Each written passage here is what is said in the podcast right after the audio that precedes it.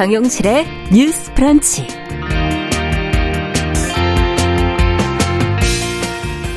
안녕하십니까 정용실입니다. 어, 경북 봉화에서 일어난 광산 매몰 사고로 오랫동안 고립돼 있던 두 명의 광부가 지난 주말에 생환했다는 다행스러운 소식이 전해졌지요. 어둠 속에서 생존하기 위해 노력했던 두 광부의 의지와 또 이들을 구조하기 위해서 땀을 흘린 많은 사람들의 노력이 우리 사회에 감동을 줬습니다.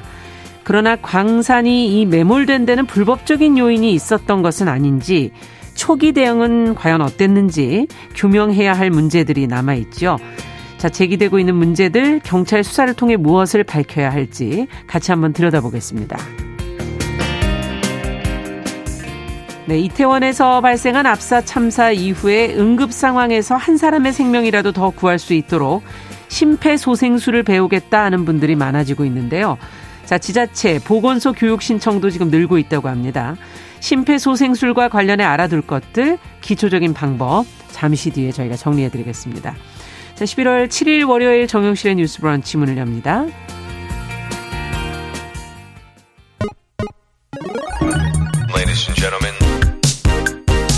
새로운 시각으로 세상을 봅니다. 정용실의 뉴스 브런치 뉴스 픽. 네, 정용실의 뉴스 브런치 항상 청취자 여러분들과 함께하고 있습니다. 유튜브 콩앱 어, 라디오로 들으시면서 실시간으로 의견 보내주시면 저희가 반영하도록 하겠습니다. 자, 뉴스픽으로 시작하죠. 어, 전예현 우석대 객원 교수님 어서 오십시오. 안녕하세요. 전예현입니다. 네, 조을원 변호사님 어서 오십시오. 네, 안녕하세요. 조으론입니다. 자, 앞서 말씀드린 뉴스부터 먼저 좀 살펴보겠습니다. 경북 봉화군 광산 매몰 사고, 뭐 수일간 고립됐던 광부 두 명 구조가 됐고, 어, 정말 다행스러운 소식인데, 이제 저희가 이와 더불어서 항상 이 사고가 왜 일어났는지, 초기 대응은 괜찮았는지, 이제 문제를 하나씩 좀 들여다보고 싶습니다. 지금까지 나온 내용들 어 먼저 조 변호사님께서 정리해 주시면 같이 한번 들여다볼까요? 네, 봉화 광산 매몰 사고가 이제 지난달 26일 오후 6시경에 경북 봉화 제3면 아연 채굴 광산 제1 수직 갱도에서 일어난 건데요. 네. 이 수직 갱도에서 펄 그러니까 토사라고 볼 수 있는 것들이 약 900. 톤 정도가 수직 아래로 쏟아지면서 그 갱이 무너지게 된 겁니다. 음. 그러면서 사고가 발생을 했는데 이 사고로 이제 7명 정도가 맨 처음에 고립이 아, 되었다고 합니다. 네. 그런데 그 중에 사고 직후 두 명은 두 시간 만에 이제 자력으로 음. 탈출을 했고요. 세 명은 업체에 의해서 다섯 시간 만에 이제 구조가 됐습니다. 네. 그런데 두 명 같은 경우에는 구조가 잘 이루어지지 않고 있다가 음. 사고가 발생한 지 221시간 음. 거의 열흘 만에 이제 무사히 생還한 것으로 알려지고 있고 네. 두 사람 모두 건강 상태는 정말 다행히도 양호한 것으로 아, 지금 알려지고 있습니다. 다행이네요. 근데 이 부분 관련해서 여러 가지 지금 의혹들이 음. 나오고 있는데요. 크게 세 가지라고 보시면 될 것 같습니다. 네. 첫 번째는 이제 이 갱도, 사고가 난 갱도가 너무나도 오래된 갱도였다. 아, 그리고 또 안전 사고가 예전에도 발생을 했었다. 예. 이런 내용이 하나가 있고요. 또 그 아까 말씀드린 그 펄이 쏟아져서 이게 무너졌다라고 했잖아요. 예, 펄, 근데 이 토사. 펄이라는 건 이제 토사고 네. 이제 우리가 갱도를 그 땅굴을 팔 때 그 땅에서 이제 파낸 것들을 이제 다른 채석장에다가 옮겨서 좀 이렇게 안전 조치를 음. 해놔야 되는데 이거를 계속 그 갱화된다 약간 좀 쌓여놓다 보니까 이게 밀 집안이 약해지고 이게 아. 밀리면서 이제 사고가 났다라는 지금 그런 의혹을 받고 있습니다. 그렇군요. 그래서 그 부분 관련해서 우리가 하나를 봐야 되는 거고요. 또 여기가 노후갱도라고 했잖아요. 네. 작년 12월에요. 산업통상자원부 동부광산안전사무소에서 이 해당 업체에 너무 노후가 됐으니까 접근을 통제하라. 아. 이런 안전 명령 조치를 받은 것으로 지금 알려지고 있습니다. 그래요. 그런데 과연 이 명령을 받고도 제대로 추가적인 안전 조치를 음. 했는지 그 부분을 우리가 또 하나 살펴봐야 되고 또 이 갱도에서 불과 한 달 전에 사망 사고도 있었다고 예. 합니다. 그래서 경찰이 그 사건도 지금 조사 중인데 불과 한 달도 안 된 사이에 또 이런 사고가 그렇죠. 발생하다 보니 과연 그 광산을 관리하고 채굴하는 업체가 안전 조치를 제대로 이행했는지 예. 이것을 우리가 한번 살펴봐야 되고요. 두 번째로는 119 신고가 굉장히 늦었다는 겁니다. 음. 사고 발생한 지 14시간 만에 119에 신고를 하고 음. 가족들한테도 이제 뒤늦게 통보를 했다라고 하는데 가족들에게도 이게 이제 이제 부실한 초기 대응으로 볼 수 있는가 이 부분을 우리가 살펴봐야 될 것 같고요. 네. 또세 번째는 이제 이 이제 구출 작업을 하면서 음. 20년 전 도면을 보고 시추 작업을 했다라는 거예요. 음. 이제 이분들을 구조하기 위해서는 이제 시추 작업을 해서 그러니까 땅을 다시 파서 이분들을 다시 어디 있는지 확인을 하고 구출을 해야 되는데 예. 20년 전에 있는 도면을 보고 음. 그런 시추 작업을 하다 보니까 잘못된 곳을 뚫어서 이 구출하는 시간이 더 2, 3일이 걸렸다. 더 걸렸다라는 지금 음. 그런 문제가 나오고 있어서 이게 왜 이렇게 된 것인지 그 음. 부분 우리가 살펴봐야 될 것 같고요. 경찰 같은 경우에는 지금 세 개 팀, 그러니까 수사관 18명을 투입을 해서 네. 전담 수사팀을 편성을 했다라고 합니다. 음. 그리고 이제 혐의가 만약에 적용이 되는 경우에는 업무상 과실치상죄도 음. 이제 검토를 해볼 수가 있겠고 또 이제 중대재해법 관련해서 음. 이 사안에 이 광산 업체가 50명 이상 근로자가 있는 곳이거든요. 네. 그렇기 때문에 중대재해법도 우리가 적용을 할 수 있는지 검토를 해봐야 될 것 같습니다. 네. 자, 지금 뭐 여러 가지 원인과 더불어서 문제점들을 지금 짚어주셨는데 무엇을 이 중에서 어, 가장 규명을 좀 중요하게 어, 다뤄야 될지 두 분께서 좀 짚어주신다면요. 제가 이제 재난 전문가한테 음. 여쭤보니까요. 재난과 관련해서 보통 3단계, 4단계 정도로 나눠서 구분을 하던데 네. 예방 예비 단계가 있고요. 음. 사고가 났을 때 대응 단계, 음. 그리고 이제 마지막이 복구, 그리고 여러 가지 뭐 조사라든가 이런 사후 음. 절차가 있습니다. 일단 저는 첫 번째 단계인 예방 예비에 조금 설명을 음. 좀 초점을 맞춰볼까 한데요. 일단은 우리나라에 있는 이런 여러 가지 광물이라든가 채취하는 갱도 자체가 노후화됐다는 지적은 계속 나왔던 부분입니다. 네. 그런데 한동안 주목을 못 받은 것은 이른바 광물업, 광산업 채취에 대한 어떤 산업 전체가 좀 침체기에 들어가다 보니 그렇죠. 없었는데 최근 들어서 국제적으로 광물 가격이 오르다 보니 다시 네. 굉장히 작업이 늘어난다. 그래서 이거는 이 갱도뿐만 아니라 다른 갱도들도 유사한 사고가 일어날 수 있다라는 점에서 음. 정부 차원에서 사후에 하지 말고 지금부터 안전 점검이라든가 이런 부분을 또좀 문제가 더 커지기 그렇습니다. 전에 적극적으로 시행하는 예. 게 어떨까 생각이 들고요. 두 번째로 변호사님이 말씀해 주신 내용 중에서 안전도 지금 광산 안전법 시행 영상 매년 안전도를 그러니까 지도 같은 거죠. 제출하게 음. 되어 있어요. 근데 이게 20년, 30년 전에 만들어진 지도가 제출된다면 형식적으로 제출된 건 많지만 실질적으로는 사고가 났을 때나 쓸 안전과 수가 없는 거죠. 쓸 수가 없습니다. 그래서 제가 보기에는 이 부분도 제도적으로 지금 정비를 하거나 예. 이미 제출된 지도들이 도대체 언제 만들어진 것을 그러네요. 같이 점검해야 유사한 음, 이런 착오가 없을 거다. 아니 이걸 파고 할 때마다 모양이 달라지지 않겠습니까? 그렇습니다. 그리고 이게 갱도가? 매몰된 작업자들이 빨리 구출하는 게 너무 중요한데 지금 보면 이 안전도 가지고 작업하면서 며칠이 더 늦어진 것으로 밝혀지고 있기 때문에 네. 제가 보기에 이거는 뭐 누구의 책임 소재 이런 것도 중요하지만 이런 여러 기본인 가지 거죠, 예, 이런. 허점이 들어간 안전상의 음. 기본 문제 해야 된다고 봅니다. 세 번째로 관리 감독의 문제인데 저는 이제 주로 예방적 음. 차원에서 지금 말씀을 드리는 거니까요. 네. 말씀해 주셨듯이 안전명령 조치가 나왔습니다. 그런데 음. 이게 제대로 됐는지도 굉장히 중요한데 정부에서 아무리 안전명령 조치하면 뭐예요? 현장에서 안 하면 결국은 이 사고의 음. 희생자는 현장에 있던 노동자 근로자들한테 그렇죠. 돌아가는 것이거든요. 이게 안전명령 조치 이후에 만약에 산자부 산하 기관이라던가 사무소에서 추가적으로 어떤 점검을 해야 되는 시스템이 있는 건지 그 음. 부분도 같이 봐야 앞으로 현장에서 유사한 사고가 줄어드는데 도움이 될 거라고 봅니다. 네, 요거는 그럼 먼저 조 변호사님한테 좀 여쭤보고 갈까요? 지금 안전명령 조치를 위반했을 때, 뭐 지키지 않았을 때, 집행하지 않았을 때는 어떻게 되는 겁니까? 이제 안전명령이라든지 어떤 보고 조치를 하는 것들이 광산 안전법이라는 특별법에 규정이 되어 있습니다. 네. 그런데 만약 그런 것들을 하지 않는 경우에 이제 벌칙 규정, 과태료 규정이 있기 때문에 형사처벌이나 과태료 처분이 충분히 가능한데요. 어. 이게 뭐 무조건 다 하는 게 아니라 단속이 일단 이루어져야 되고 예. 그에 따라서 구속 요건에 맞는지 살펴봐서 이제 형사처벌이라든지 과태료 처분이 이루어지기 때문에 교수님께서 지적하신 것처럼 관리 감독 인력이 충분했고 관리 감독을 또. 국가기관에서 했는지 이 부분도 우리가 살펴봐야 된다라고 생각을 합니다. 네. 일단 제가 생각할 때는 제일 먼저 규명을 해야 될 것은 지금 교수님께서는 사전 예방적인 말씀을 음. 많이 해주셨는데 저는 이제 사후적으로 그래, 좀 말씀을 좀 드리면 좀 네. 일단 업무상 과실치 과실치상 같은 경우에는 네. 어 해당 관리자가 제대로 안전 조치를 취하지 못해서 음. 직원들이 근로자들이 음. 어떤 부상을 입었다라고 네. 하면은 안전 조치를 제대로 하지 않았기 때문에 이 부상이 일어났거든요. 그렇죠. 그렇기 때문에 충분히 업무 그러니까 형법상의 업무상 과실치사상죄 음. 충분히 적용 가능하고요. 근데 우리가 두 번째로 알아볼 것은 이 사안에도 우리가 계속 얘기하고 있는 중대재해처벌법이 음. 적용될 것이냐 관련해서는 조금 의문이 있을 수 있습니다. 일단 이 업장 같은 경우에는 아까도 말씀드렸지만 50명 이상이기 때문에 적용 업장이기는 예. 하거든요.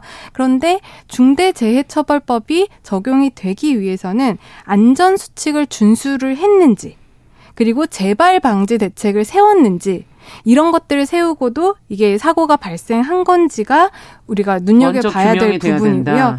또 하나가 이제 사망자가 나오지 음. 않았어요. 너무나도 다행스럽지만. 음. 근데 중대재해처벌법이 이제 적용이 되려면 사망자가 나오거나 사망자가 나오지 음. 않는다고 하더라도 이 동일한 사고로 6개월 이상 치료가 필요한 부상자가 2명 이상 발생을 음. 해야 되거든요. 그러니까 그, 런 경우에 이제 음. 해당이 되는지 이런 부분들이 잘 따져져야 이제 중대재해처벌법이 적용이 될 여지가 있을 것 같고요. 예. 그런데 이렇게 사후적으로 처벌을 하는 것도 굉장히 중요하지만 우리가 산업안전보건법이라든지 광산안전법에만 봐도 음. 여러 가지 안전 규정은 사실 마련이 음. 되어 있습니다. 규정은 물론 네. 이제 구체적인 구체적인 규정이 좀 미비하긴 해요. 뭐 지지대 간격을 뭐 구체적으로 얼마씩 해라 이런 규정이 음. 좀 미비하긴 한데 기본적인 안전 조치에 대한 규정이 있거든요. 음. 그렇기 때문에 이것들을 산업통상자원부라는 관리 감독 기관이 제대로 업체들이 이런 조치들을 음. 제대로 준수를 하고 있는지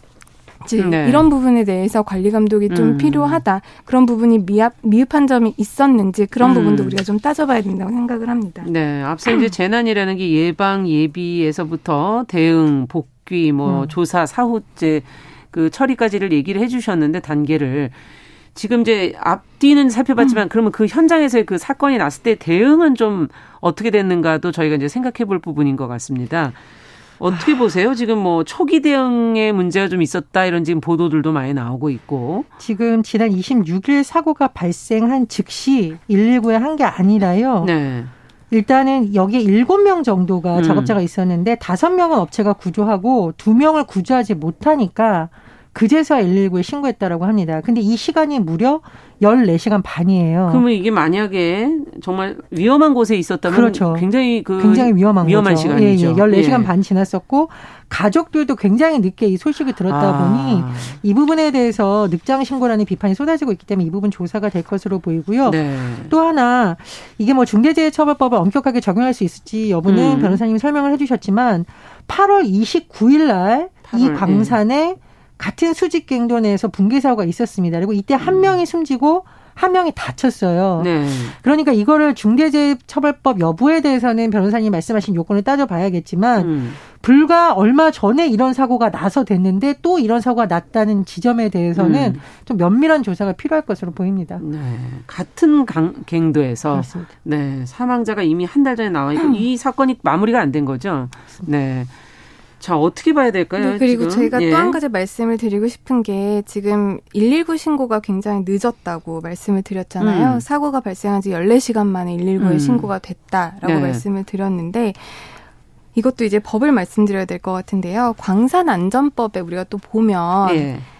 광산 업자나 조강권자가 이렇게 재해라든지 사고가 나는 경우에는 즉시 음. 산업통상자원부 장관에게 보고를 해야 된다라는 음. 규정이 있습니다. 아. 그리고 어떤 사고, 어떤 구체적으로 어느 정도의 사고가 났을 때 보고를 해야 된다라는 규정이 있어요. 예. 그리고 이 규정을 어겼을 경우에는 과태료 처분까지 내려진단 말이에요. 예, 그 규정은 뭡니까? 네.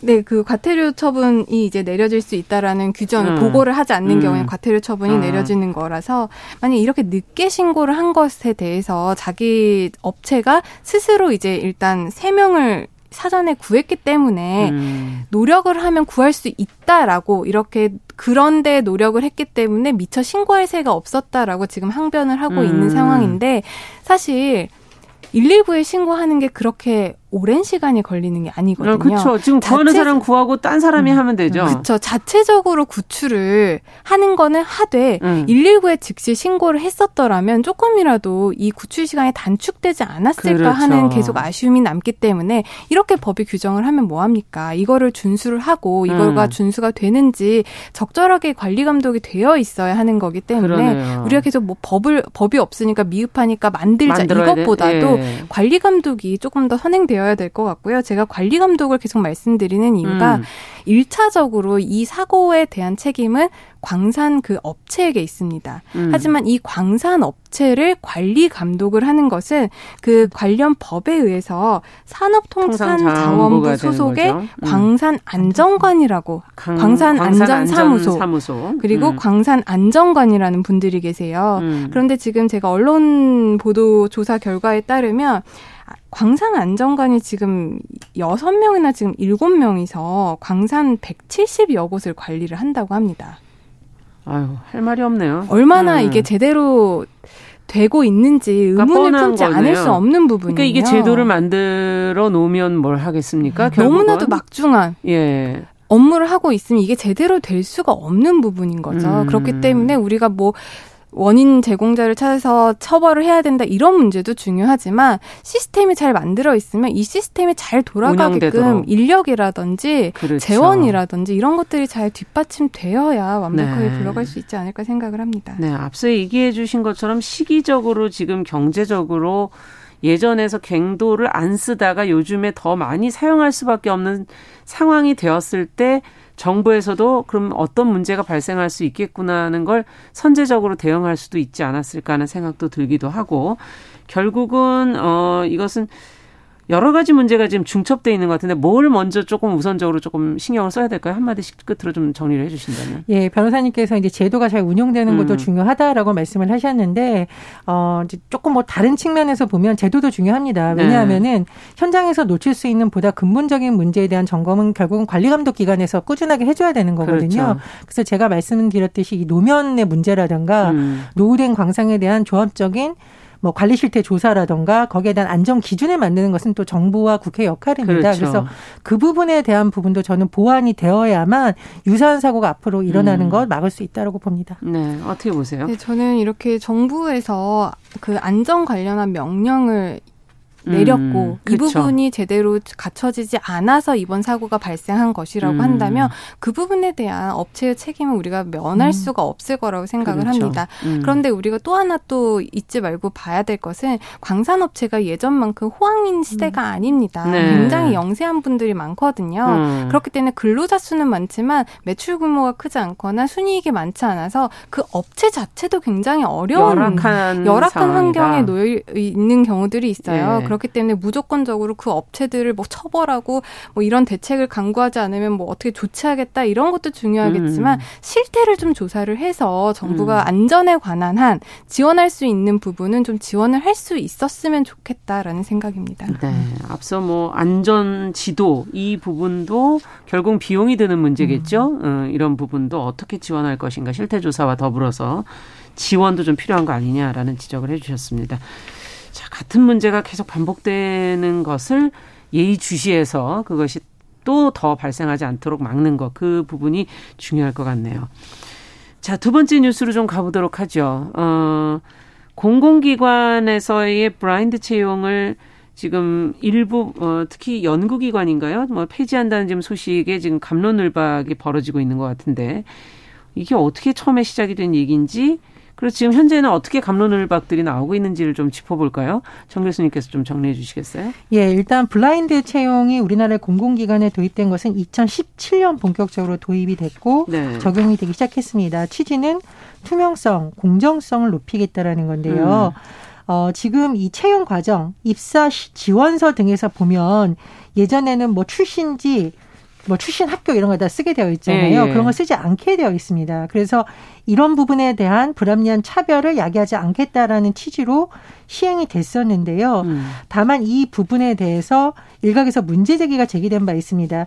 이게 지금 찾아보면 사실 현 정부뿐만 아니라 예전 정부에서도 과학 분야에서는 이런 논의가 라던가 음. 이런 문제점에 대한 문제 제기가 있는 것으로 나왔었는데 일단은 현 정부에 들어서 본격적으로 문제에 대한 어떤 논의가 시작이 된 것은요. 네. 윤석열 대통령이 후보 시절부터 국책연구원 채용에서라도 블라인드 제도를 폐지하겠다. 라는 공약을 음. 내본 바가 있고 네. 본격적으로 정부의 입장을 밝힌 것은 지난 10월 28일 윤 대통령이 국가 과학기술 자문회의 1차 회의에서 국책 연구기관의 블라인드 채용을 전면 폐지하겠다 이렇게 음. 밝힌 겁니다. 그런데 이 블라인드 채용을 둘러싼 논란은 사실 예전에도 있었는데요. 네.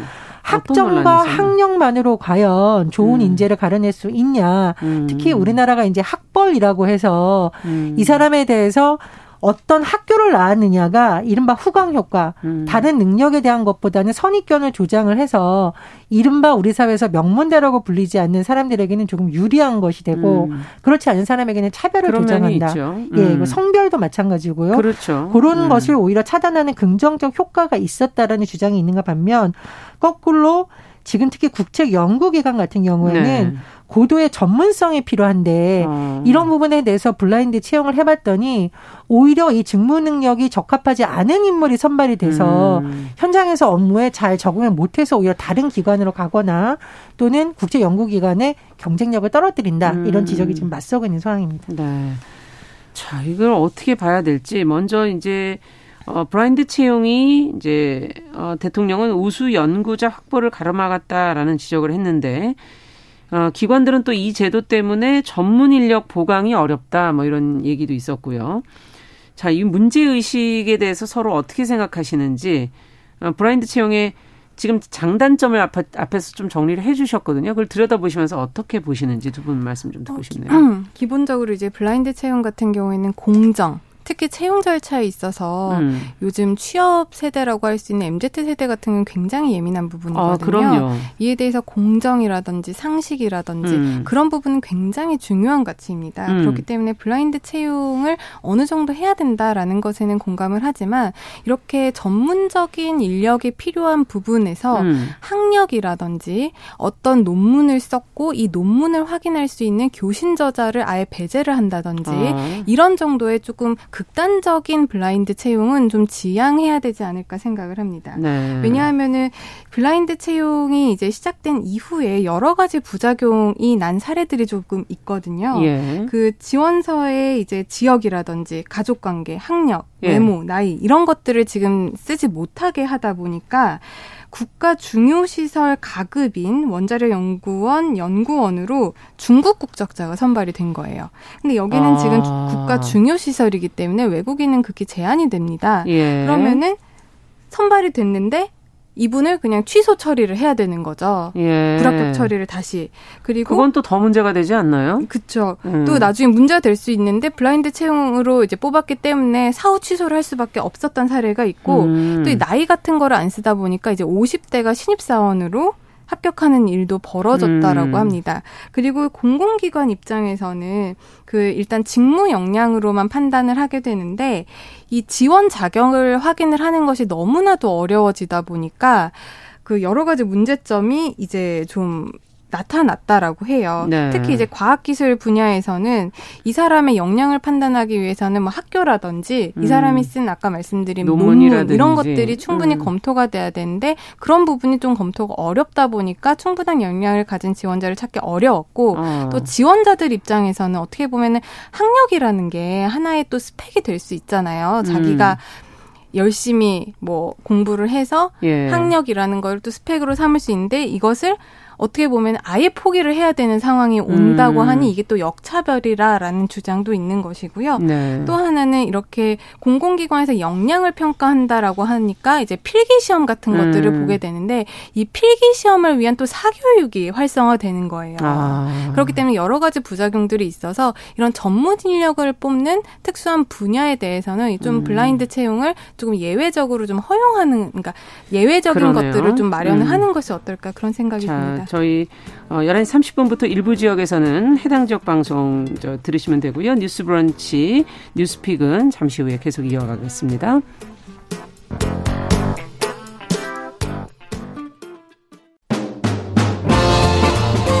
여러분은 지금 KBS 일라디오 정용실의 뉴스 브런치와 함께하고 계십니다.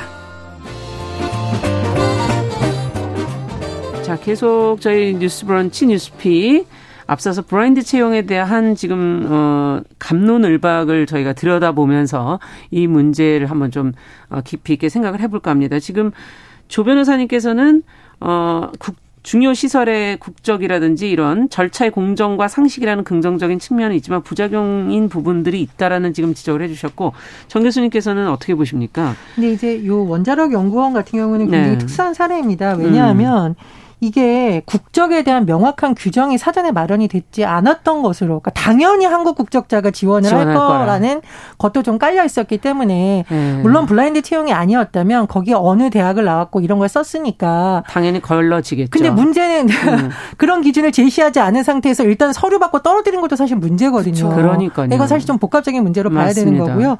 다만 국책 연구기관이라든가 전문 과학기술 분야에서는 이미 문재인 정부 때부터 이런 건의가 많이 나왔다. 하더라고요. 제가 음. 보니까. 그래서 사실 연구 분야라는 것이 질적인 평가도 돼야 되고 그런데 그렇죠. 이 블라인드 채용에 있는 많은 기준에 맞추다 보니 그걸 하기가 너무 어렵다라는 부작용은 음. 계속 건의를 한 것으로 나타나고요. 음. 또 2020년도에 볼 나왔던 고용노동부 업무보고 이 언론 보도를 보면 이미 그때 고용노동부에서도 전문 연구 직종을 비롯한 데에서는 블라인드 채용의 문제점을 개선한 예외 기준을 마련해야 된다는 내용이 들어가 있었습니다. 아. 그래서 이거는 뭐 특정 정부에 볼 문제가 아니라 예. 고도의 전문성을 요하는 특히 과학기술 분야에서는 음.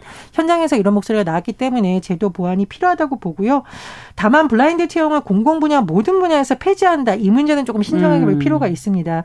예전에 뭐 저도 사실 옛날에 입사 시험 볼 때 깜짝 놀랐는데요. 음. 키, 몸무게, 가족 관계 아버지 직업, 음. 재산 이런 거 다 써야 되거든요. 네. 사실 이게 내가 지금 하는 직무에 네. 어떤 영향이 미치는 것인지 음. 과도한 개인 정보 제공이 아닌지. 그렇죠. 특히 우리가 이제 사실 우리나라가 뭐 지역이라던가 음. 심지어 뭐 동, 어느 본인이야, 고향이 어디냐, 몇 대 손이냐 이런 아무 상관이 없는 거예요. 예, 근데 이런 문화가 남아 있는 상황에서 예. 자꾸 이런 걸 쓰면 음. 그런 것이 나도 모르게 심사위원들에게 영향을 줄 수밖에 때문에 맞아요. 그런 부분을 자꾸 폐지해 나가는 흐름을 맞다라고 보고요. 그냥 제가 생각하기에는 좀 이게 고도의 전문성이 필요함이라든가 과학기술 분야나 음. 그렇지 않은 공공 분야가 또 있습니다. 예를 들면 학력보다 더 중요한 뭐 예를 들면 인권 감수성이 더 중요한 그렇죠. 분야나 인성이 더 중요한 네. 이런 데는 사실상 학력보다 더 중요한 것이 이 사람이 음주운전 전과가 있는지 음. 경력직이라면 예전에 맞습니다. 있던 직장에서 혹시 무리를 일으켜서 징벌 사유가 공개되지 않는 수준까지도 공개를 받아야 되는 지가 음. 있거든요.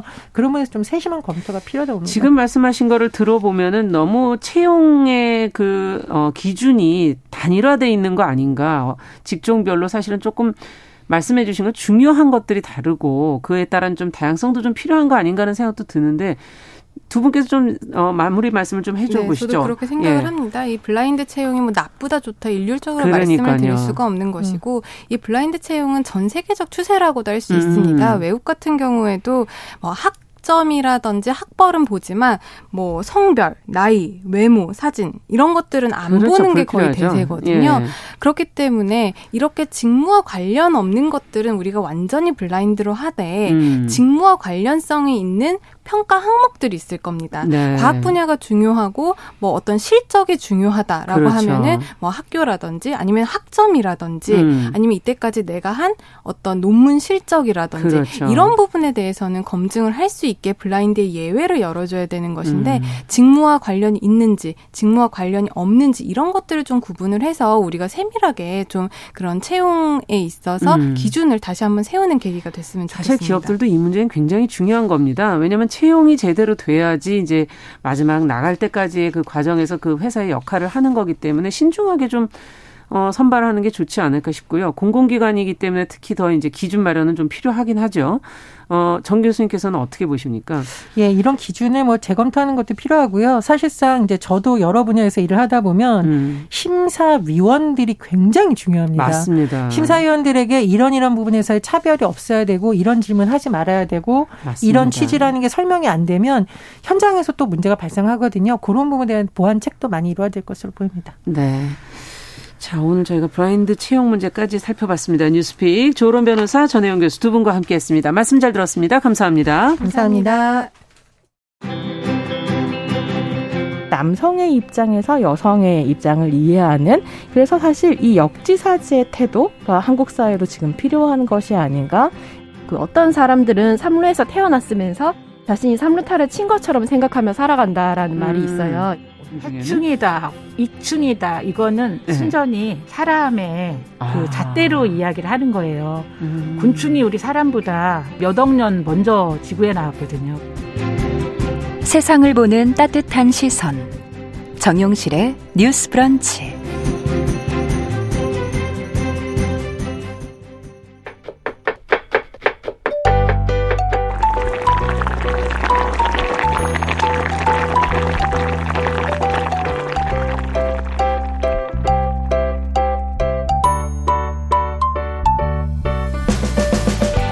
음식과 식생활에 관한 정보 재밌게 전해드리는 시간입니다. 건강한 식탁 홍신의 요리연구가 오늘도 자리해 주셨습니다. 어서 오십시오. 네, 안녕하세요. 아, 오늘 이제 저희가 가을 과일을 안 했더라고요. 안 했죠. 네. 어, 오늘 작년 감각에. 같은 예. 경우에는 제가 이 말씀을 드렸었어요. 그러니까 너무 일찍부터 먹어서 좀 서운했었던 음. 거 무화과 얘기도 아, 했었고 맞아요. 여름부터 네. 드시지만 사실은 요즘이 제일 맛있다. 근데 그러니까요. 뭐 이런 게 있어요. 그러니까 제가 방송을 열심히 한 탓도 있겠고 음. 그리고 이제 농부님들이 열심히 노력을 하신 그쵸. 탓도 있겠지만 네. 요즘에 무화과가 굉장히 잘 팔리고 아. 요즘 무화과가 맛있다는 말들이 많이 있어서 다행이네요. 네 네 네. 그래서 어. 옛날에는 정말 무화과 다 농부님들이 다 저한테 전화하셔갖고 이거 다 쓸어 버려야 되는데 가야 되냐 말아야 어떻게 해요 예. 하시던 분들이 이제는 없어서 못 판다 얘기를 하시니까 너무 다행이지 않습니까? 아, 항상 그 농사지는 분, 분들을 맞아요. 생각하시면서 음식을 하시는 그럼요. 예, 홍신은 재료가 여기서 나오니까요. 그렇죠. 그분들의 정성이죠. 그럼요. 제일 어. 중요한 거죠. 땅과 농부님들. 맞습니다. 근데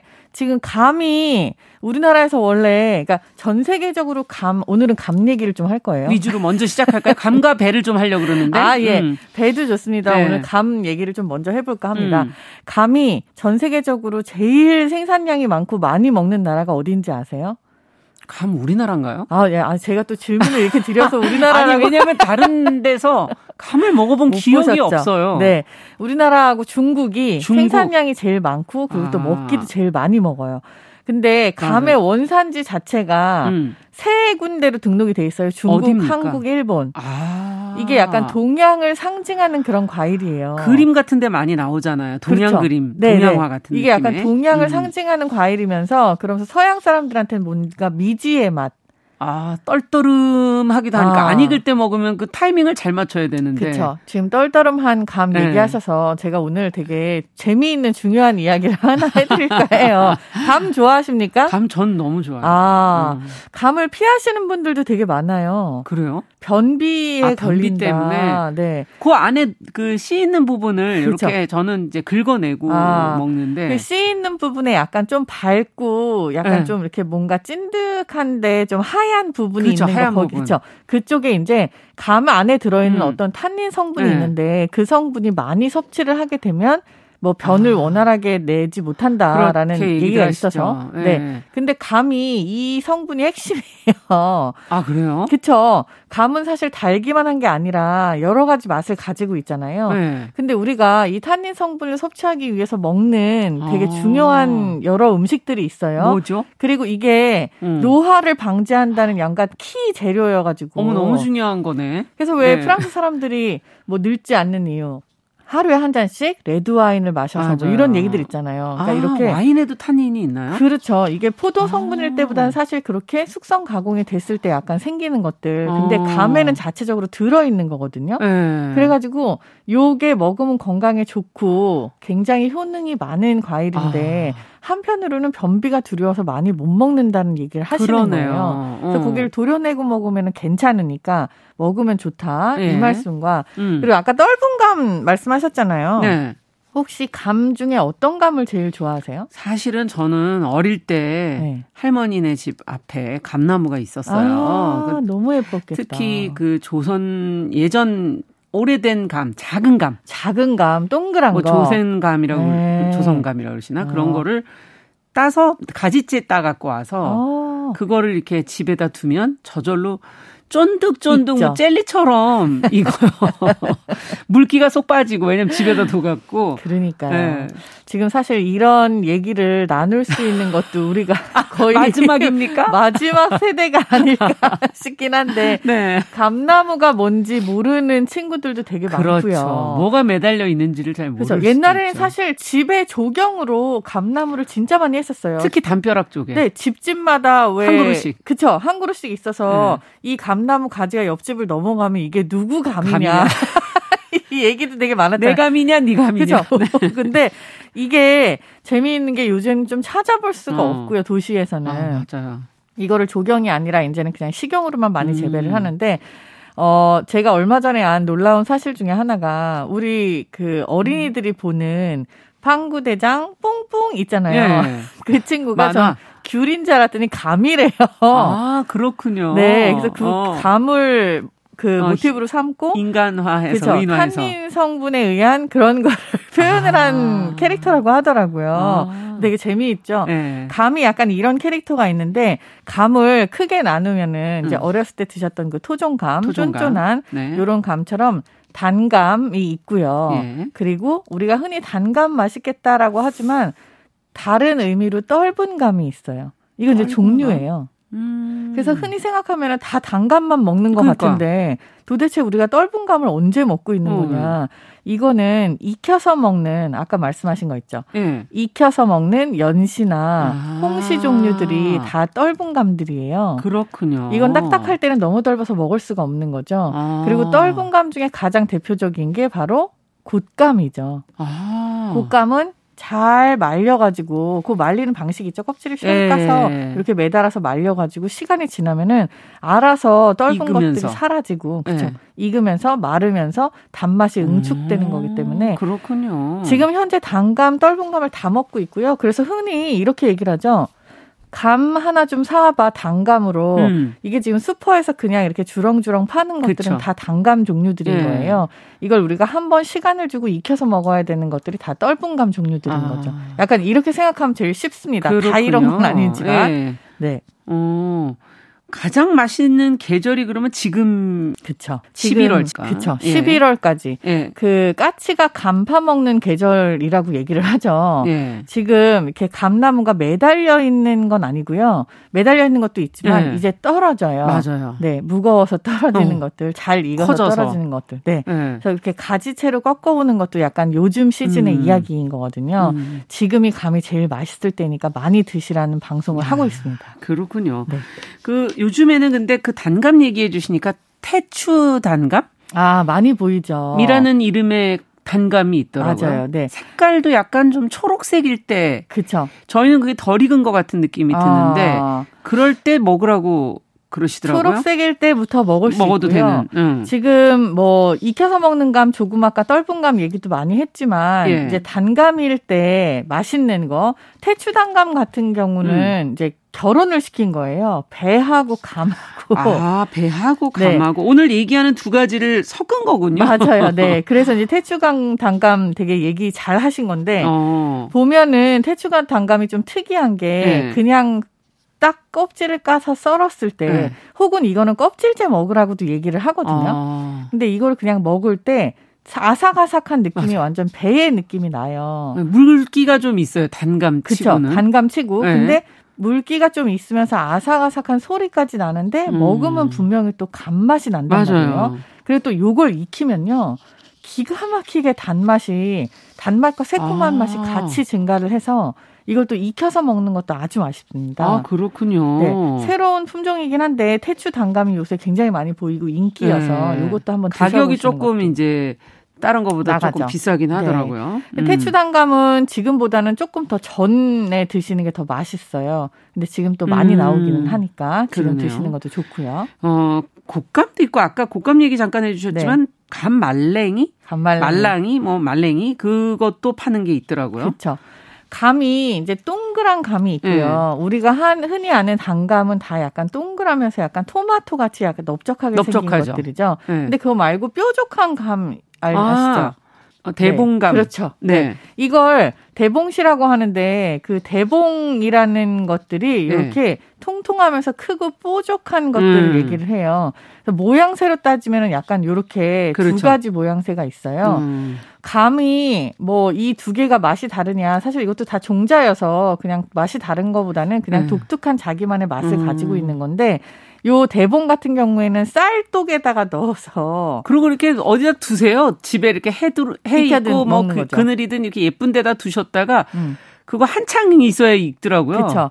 그래서 이 감의 종류는 대봉시면서 떫은 감인 거죠. 네, 네. 그리고 동그란 감인 경우에는 대부분 또 우리가 알고 있는 단감인 경우들이 아, 또 많이 있고 네. 요렇게도 구분이 가능한데요. 음. 그 질문이 뭐였죠? 곶감은 아, 그럼 아까 대봉감으로는 안 하는 거죠? 다 할 수 있어요. 다 할 수 있어요? 네, 다 할 수 있습니다. 떫은 감 종류들이 좀 더 오래 버티기 때문에 음. 다 만들 수 있는 게 또 특징이고요. 네. 어느 감으로 어떻게 말렸느냐가 되게 아, 중요해서 아, 곶감으로도 할 수 있고 그럼 감말랭이를 둘 다 가능하다는 그럼요. 건가요? 감말랭이는요 곶감보다는 덜 마른 거예요. 아. 감말랭이는 약간 더 수분이 남아 있어서 좀 쫀쫀한 그렇죠. 정도까지만 말린 거를 아. 감말랭이라고 하고 그리고 그거보다 조금 더 많이 익혀서 많이 네. 말린 것들을 곶감이라고 하죠. 근데 요즘에는 곶감도 뭐 반건시, 반건시 조금 말랑말랑한 것들 속안은 말랑말랑한 것들 꽤 있던데요. 맞아요. 네. 이게 완전히 딱딱하게 하면은 요즘 사람들은 좀 좋아하지 않기 때문에 음. 조금 덜 말린 거를 판매하기도 하고요. 네. 그리고 흑대봉이라고 하는 곶감이 있어요. 어. 그러니까 까맣게 말리는 거죠. 네. 감 자체의 품종도 좀 중요하지만 어. 말리는 방식이나 환경에 따라서 곶감의 색깔이나 이런 게 완전 달라지기도 근데 왠지 너무 까마면 어, 근데 상한 것 같은 느낌. 맞아요. 이게 음. 비주얼적으로는 그렇게 썩 매력적이지 않지만 네. 이게 블랙푸드로서의 의미가 또 있어서. 아, 그렇죠, 그렇죠. 네, 이게 어. 컬러별로 각기 다른 그런 영양 어. 성분들이 어. 생기는 거잖아요. 그렇죠. 그래서 그것 때문에 인기가 많습니다. 자, 감을 얼려놓다가 어, 디저트로 드시기도 하더라고요. 네. 어. 디저트로도 먹지만 이 감 자체를 요리를 하는 경우들도 꽤 있어요. 오.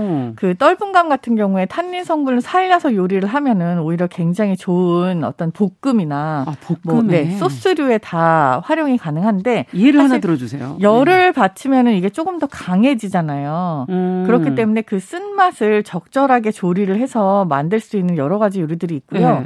그리고 국수에 제가 엊그저께 김해에 갔다 왔거든요. 예. 김해시의 또 특산품이 감이에요. 어허. 근데 그쪽에선 또 감을 가루를 내 가지고 약간 메밀국수처럼 반죽을 해서 감국수를 감국수를 만드는데 그게 굉장히 매력이 있더라고요. 어. 그감 탄닌 성분이 약간 쌉싸름한 그 그렇죠. 맛이 국수에 스며드는 게 그게 딱 뭔가 국물 같은 걸로 같이 끓였을 때 칼국수처럼 어. 그때 되게 매력 있는 색깔은 어떻습니까?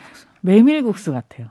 어 그런가요? 네, 막국수 같이 네, 감인데도. 네, 어. 감을 감이 아무래도 이렇게 해서 익게 되면 조금 조금 까매지잖아요. 그 점박이 있는 것들이 어. 살아나면서 굉장히 비주얼도 매력적이고 맛있더라고요. 예. 이렇게 국수로도 활용이 가능하고 제가 잘하는 감 요리 중에 음, 하나가 하나는, 감을 음. 마늘하고 같이 기름에 볶아요. 아오. 그렇게 해갖고 간장 양념만 살짝 하잖아요. 그렇게 하면 이거 많이 볶는 게 아니라 그냥 슬쩍 이렇게 네, 들러붙다로 네, 음. 이렇게 하는 거거든요.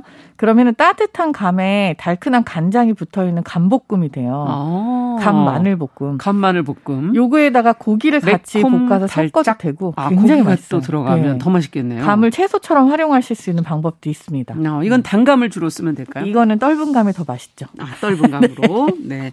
자, 오늘 감 얘기까지밖에 못 했어요. 저희가 대표적인 가을 과일 그렇죠. 배 얘기는 다음 시간에 네. 이어가도록 하겠습니다. 어, 건강한 식탁 홍신의 요리 연구가와 함께했습니다. 감사합니다. 감사합니다.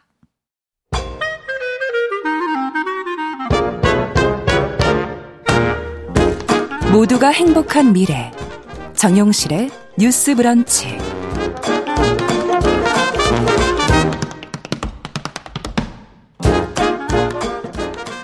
네, 정은실의 뉴스 브런치 듣고 계신 지금 시각 11시 49분입니다. 쏟아지는 뉴스 속에서 알아두면 좋은 정보요. 저희가 귀에 쏙 들어오게 전해드리고 있습니다. 뉴스 속 시선 뉴스의 박진아 기자 자리해 주셨습니다. 어서 오십시오. 네, 안녕하세요. 네.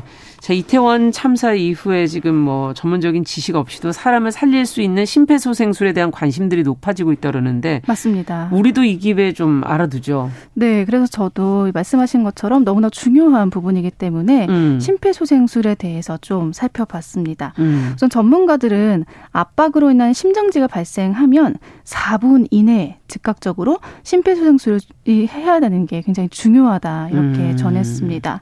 먼저 CPR을 전문적으로 배우거나 실행한 경험이 없다고 하더라도요. 네. 응급 상황이 되면 어, 나 안 해봐서 어떡하지? 떠, 떠시잖아요. 네, 네. 그렇지만 그래도 시도하는 것이 더 좋다고 합니다. 일단 심정지가 의심되는 환자가 있다면 음. 반듯하게 눕히는 게 굉장히 중요하거든요. 아무리 당황스러워도 아. 굴곡진 곳에 이렇게 하다 보면은 심정지 CPR을 하다가 사람이 다칠 수도 있기 그러니까 때문에 평평한 곳에 맞습니다. 이 반듯하게 눕힌 다음에 양쪽 어깨를 잡은 다음에 일단 한번 음. 흔들어 보세요. 그래서 아. 소리를 불러서 이 사람의 의식이 있는지 없는지 아 의식 여부를 확인해라. 네, 그걸 그것을 확인하는 것이 중요하고요. 그런 다음에 주변 사람에게 일단 도움을 요청하는 겁니다. 음. 그러니까 119를 부르는 불러달라. 네, 그런 건데요. 예를 들어서 그냥 119 불러주세요 이렇게 하지 말고 뭐 빨간 옷 입으신 분 119 좀 불러주세요 이런 아. 식으로 특정을 하면 어리둥절하지 않고 아 나 알았습니다. 빨리 할수 네. 있게 시간을 거기서 벌으라는 얘기군요. 맞습니다. 네. 그렇게 해서 정확하게 지칭을 해서 이렇게 119를 불러달라고 요청을 하면 되고 음. 그런 다음에 흉부 압박을 시작하는 것. 그러니까 아. 무조건적으로 CPR만 시작하는 것이 아니라 짧지만 이런 행동들을 한 다음에 시작하는 것이 그러네요. 중요하다고 합니다. 그래서 이렇게 단단하고 반듯한 곳에 먼저 눕히고요. 음. 그다음에 환자 양측에 이 젖꼭지 부분이 있잖아요. 네. 이거를 이렇게 가상으로 손을 이렇게 연결을 한번 해보시면 음. 그 가운데 부분이 있습니다. 네, 가슴이 되죠. 그 음. 가운데 중앙을 손목의 끝 부분 손목의 끝부분. 네, 네. 손목의 끝부분을 여기 그러니까 손바닥이 손과 아닌 손목이 연결된 그 부분. 맞습니다. 네. 손하고 손목이 연결된 그 부분을 이용해서 성인은 한 5에서 6cm 정도 눌린다는 생각으로 아유, 꽤 깊은 건데? 맞습니다. 네. 저도 이거를 한번 해 봤었거든요. 들어갈래나? 손이 그렇게 모형으로 했는데 네. 굉장히 힘을 많이, 많이 줘야지, 줘야. 줘야지 어. 가능하고 소아 같은 경우는 4에서 5cm 정도. 얇게. 라는 네. 생각으로 이렇게 해주시면 됩니다. 야, 근데 그러면 그렇게 해서 손을 놓고 그런 깊이로 5, 6cm 정도 깊이로 어떻게 압박하고 어느 속도로 하라는 건지를 알 수가 없잖아요. 그렇죠. 우선 환자하고 환자의 몸과 수직이 되도록 내가 음. 이렇게 반듯하게 서서 하는 게 중요하고요. 네. 1분당 100에서 120회 굉장히 빠른 거 아니에요? 맞습니다. 그 정도 어. 속도로 시행을 해야 되는데 이때 중요한 게 이제 힘들어서 이렇게 손을 하시다가 팔꿈치가 굽혀질 수가 있잖아요. 네. 이게 굽혀지지 않도록 하는 게 중요합니다. 아. 그래서 강하고 빠르게 하나 둘, 셋, 팔꿈치가 네. 굽혀지지 않게 편 상태로. 네네네. 어. 그렇게 하는 것이 이렇게 하나, 둘, 1분에 셋, 100에서 120회. 네네. 구호를 외치면서 하다 보면 아무래도 그 숫자를 잊지 않기 때문에 좀 더 힘차게 음. 하실 수 있어서 이왕이면은 규칙적으로 구호를 외치면서 하시는 네, 거를. 하나, 둘, 셋, 넷, 다섯, 여섯 이런 식으로. 네. 네 맞습니다. 그렇게 하고 환자가 회복되거나 119 구급대가 현장에 도착할 때까지 아. 행동을 지속해 주시면 되고요. 만약에 심폐소생술 교육을 받지 않았다라고 음. 한다면 이 흉부 압박 만 시행하시면 되고요.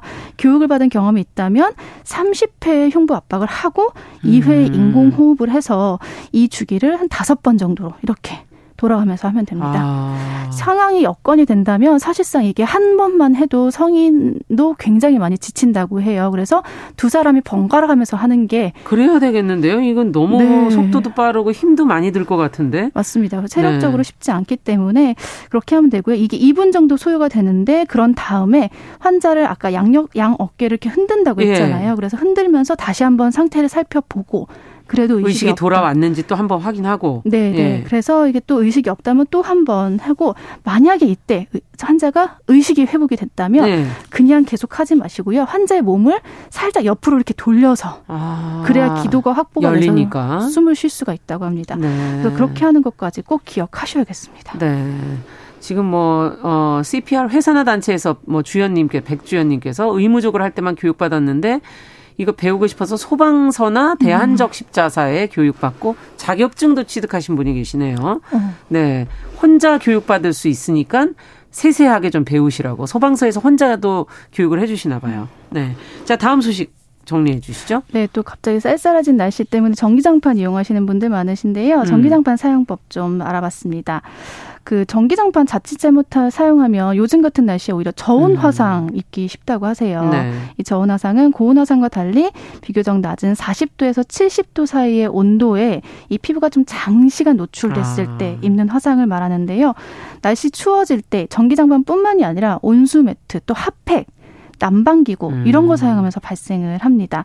저온 화상 입으면 피부가 딱 봤을 때 약간 붉어지면서 뭐 이거는 많이 본 것 같은데. 네, 그렇죠. 그래서 이게 화상이라고 생각하지 않으시는 분들이 많으세요. 아. 근데 이게 초기 증상이라고 하거든요. 어. 그러니까 혹시나 요즘 어 장판 사용했는데 좀 따끈따끈거린다라고 그렇죠. 하면 저온 화상일 수 있기 때문에 조금 주의하셔야 되고요.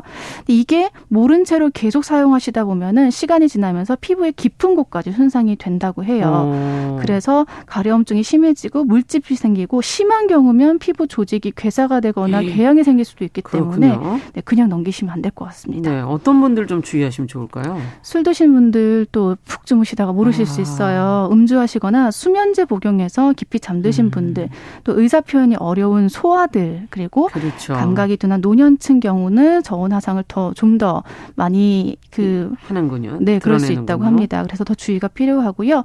만약 장판 사용하면서 말씀드린 것처럼 따갑거나 간지럽거나 이런 거 느꼈다면 음. 곧바로 장판 끄시면 되고요. 이 정도는 초기기 때문에 사실 병원까지는 가실 필요는 없고 장판 음. 사용을 좀 주의하시면 되고요. 근데 어 좀 많이 안 좋은 것 같다. 음. 많이 따끔거리고 막 불긋불긋하고 막 올라온다. 네. 그러면 전문가 찾으시는 것이 좋고요. 심하다면 말씀드린 것처럼 수술까지 필요하기 때문에 네, 그냥 넘기지 네, 네. 않으셔야겠습니다. 네. 자, 뉴스 속 오늘 시선 뉴스 박진아 기자 중요한 CPR 저희 심폐소생술 관련 얘기 잘 들었습니다. 어, 말씀 잘 들었습니다. 감사합니다. 감사합니다. 자, 정용실의 뉴스 브런치 월요일 순서도 같이 인사드려야 되겠네요. 저는 내일 오전 11시 5분에 다시 찾아뵙겠습니다. 안녕히 계십시오.